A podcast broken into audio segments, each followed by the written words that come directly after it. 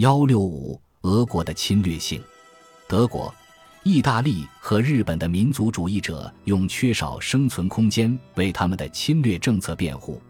他们的国家人口相对稠密，他们的自然资源贫乏，需要从国外进口食品和原料。他们必须出口制造业产品，以便购买这些必不可少的进口货。可是，那些生产多余食品和原料的国家奉行保护主义政策。关闭了边界，阻止制造业产品进口。这个世界明显的趋向于一种各国经济完全自给自足的状态。在这样一个世界上，无法用国内资源为自己的公民提供温饱的国家会是一种什么命运？自称缺这少那的民族的这种生存空间论强调说，美国和澳大利亚有数百万公顷废弃不用的土地。他们比缺这少纳的国家的农民正在耕种的贫瘠土地肥沃得多，矿产和制造业的自然条件也优越得多。可是，德国、意大利和日本的工人农民被禁止进入这些得天独厚的地区，人口相对稀少的国家的移民法阻碍了他们迁徙。这些法律提高了人口稀少国家的劳动的边际生产率，从而也提高了他们的工资水平。却导致人口稠密的国家在这些方面水平下降。美国和英属领地的生活水平高，是以人口拥挤的欧亚各国的生活水平下降为代价的。这些德国、意大利和日本的民族主义者说，利用贸易和移民壁垒霸占天赐财富的民族，才是真正的侵略者。教皇本人不是说过吗？世界大战的根源是冷酷而精于算计的私心。他把本应人人得以享用的自然资源和材料据为己有，使得受自然眷顾较少的民族无法接近他们。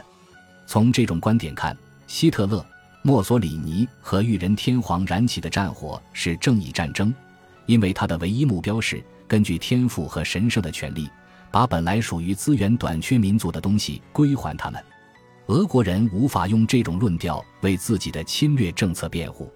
俄国是个人口相对稀少的国家，它的疆土蕴藏着比其他国家更多的自然资源，它为各种谷物、水果、种子和草木提供了最有利的生长条件。俄国拥有辽阔的牧场和几乎取之不尽的森林，它拥有最丰富的金、银、铂、铁、铜、镍、锰等各种金属和石油的生产资源。可是，由于沙皇的专制制度和可悲的共产体制，他的人民长期无从享受最高的生活水平。俄国人东征西掠，肯定不是因为缺少自然资源。列宁的侵略性是其信念的产物。他自认为是最后一场世界革命的领袖，他自认为是第一国际的合法继承人，注定要完成马克思恩格斯的未竟大业。资本主义的丧钟已经鸣响，资本家的阴谋诡计不可能使剥夺者的事业再往后拖延。唯一需要的就是这个新社会制度的独裁者。列宁打算扛起这一副重担。自蒙古人入侵以来，人类还从未遇到过如此坚定、彻底的追求无限世界霸权的抱负。每个国家都有俄国密使和共产党的第五纵队。他们为了同俄国结盟而狂热的工作，可惜列宁缺少前四个纵队。当时的俄国军队不足挂齿，他们一跨出俄国边境即被波兰人拦下，他们无法再向西进军，征服世界的伟大战役无果而终。仅在一个国家是否可能或是有必要建立共产制度，对这个问题的讨论不过是些无聊的闲谈。共产党在俄国境外已经彻底失败，他们只能待在家里。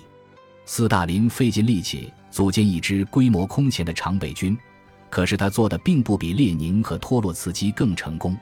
纳粹轻而易举地打垮了这支军队，占领了俄国领土最重要的地区。俄国是被英国，特别是美国军队拯救的。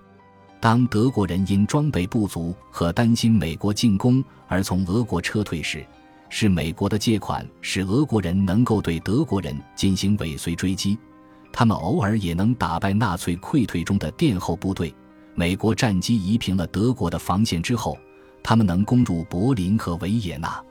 当美国人把日本人打得落花流水时，俄国人也能从背后悄悄捅上他们几刀子。不用说，俄国和其他国家的共产党以及他们的同路人都在热情宣扬，是俄国打败了纳粹，解放了欧洲。他们对于一个事实却一言不发：纳粹攻不下莫斯科、列宁格勒和斯大林格勒。唯一的原因是他们的弹药、战机和汽油不足。是封锁措施，使纳粹无法为他们的军队提供必要的军需，无法在备战的俄国领土上建立运输系统，把装备运到遥远的前线。大战中的决定性战役是大西洋战役，在对抗德国的大战中，重大的战略性事件是对非洲和西西里的占领以及诺曼底的胜利。如果以这场大战的宏观尺度来衡量，斯大林格勒不过是一次小胜。在同意大利人和日本人的对抗中，俄国的作用几乎是零。然而，胜利的奉承话全都给了俄国。其他盟国不想扩张领土，俄国人却贪得无厌。他们吞并了三个波罗的海国家：比萨拉比亚、捷克斯洛伐克的卡帕佐俄罗斯省、芬兰的一部分、波兰的一大块以及远东的大片土地。他们要求把波兰的剩余领土。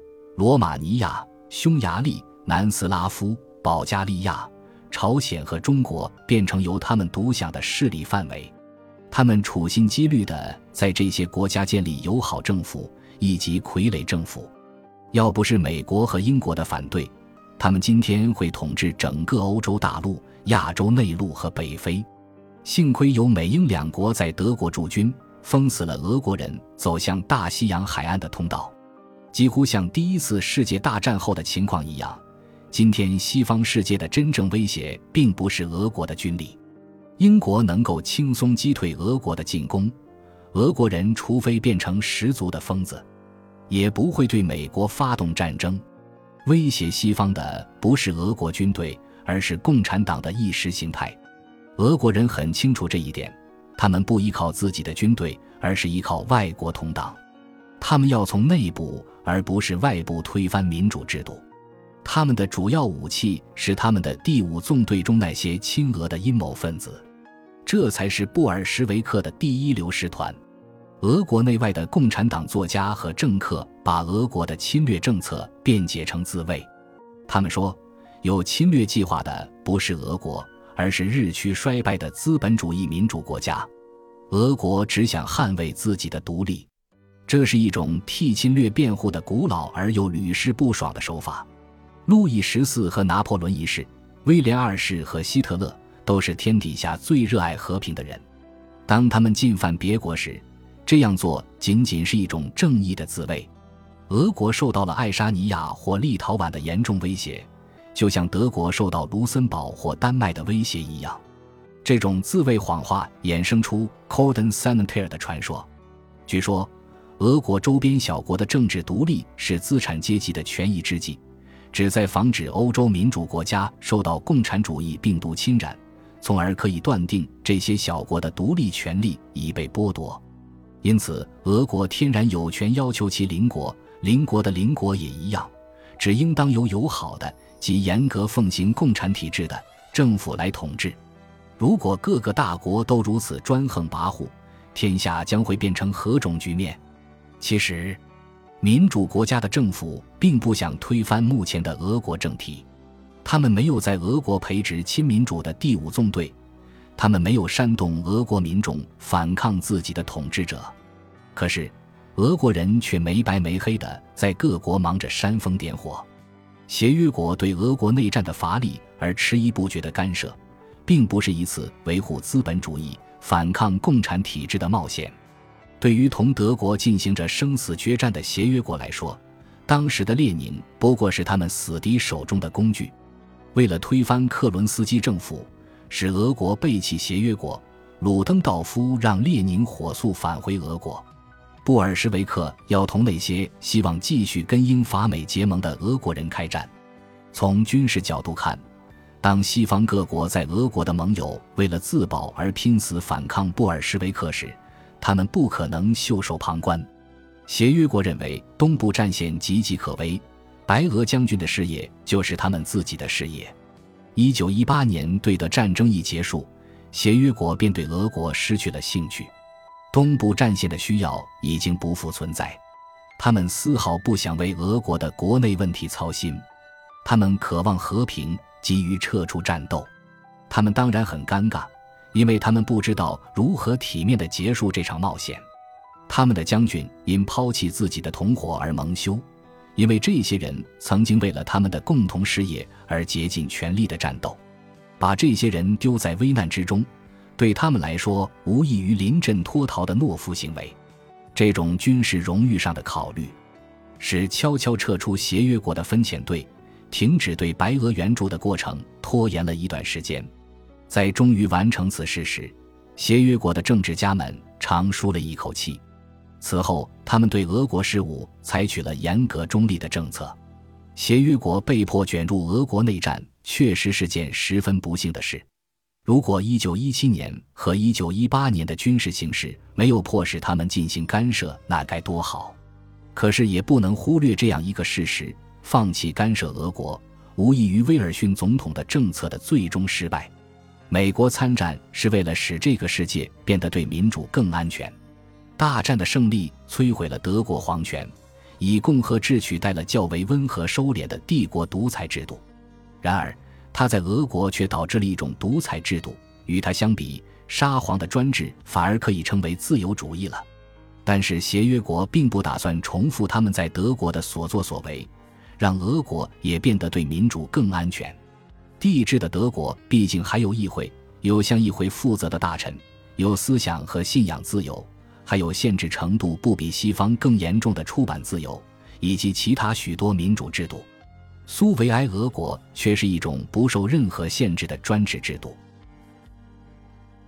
本集播放完毕，感谢您的收听，喜欢请订阅加关注，主页有更多精彩内容。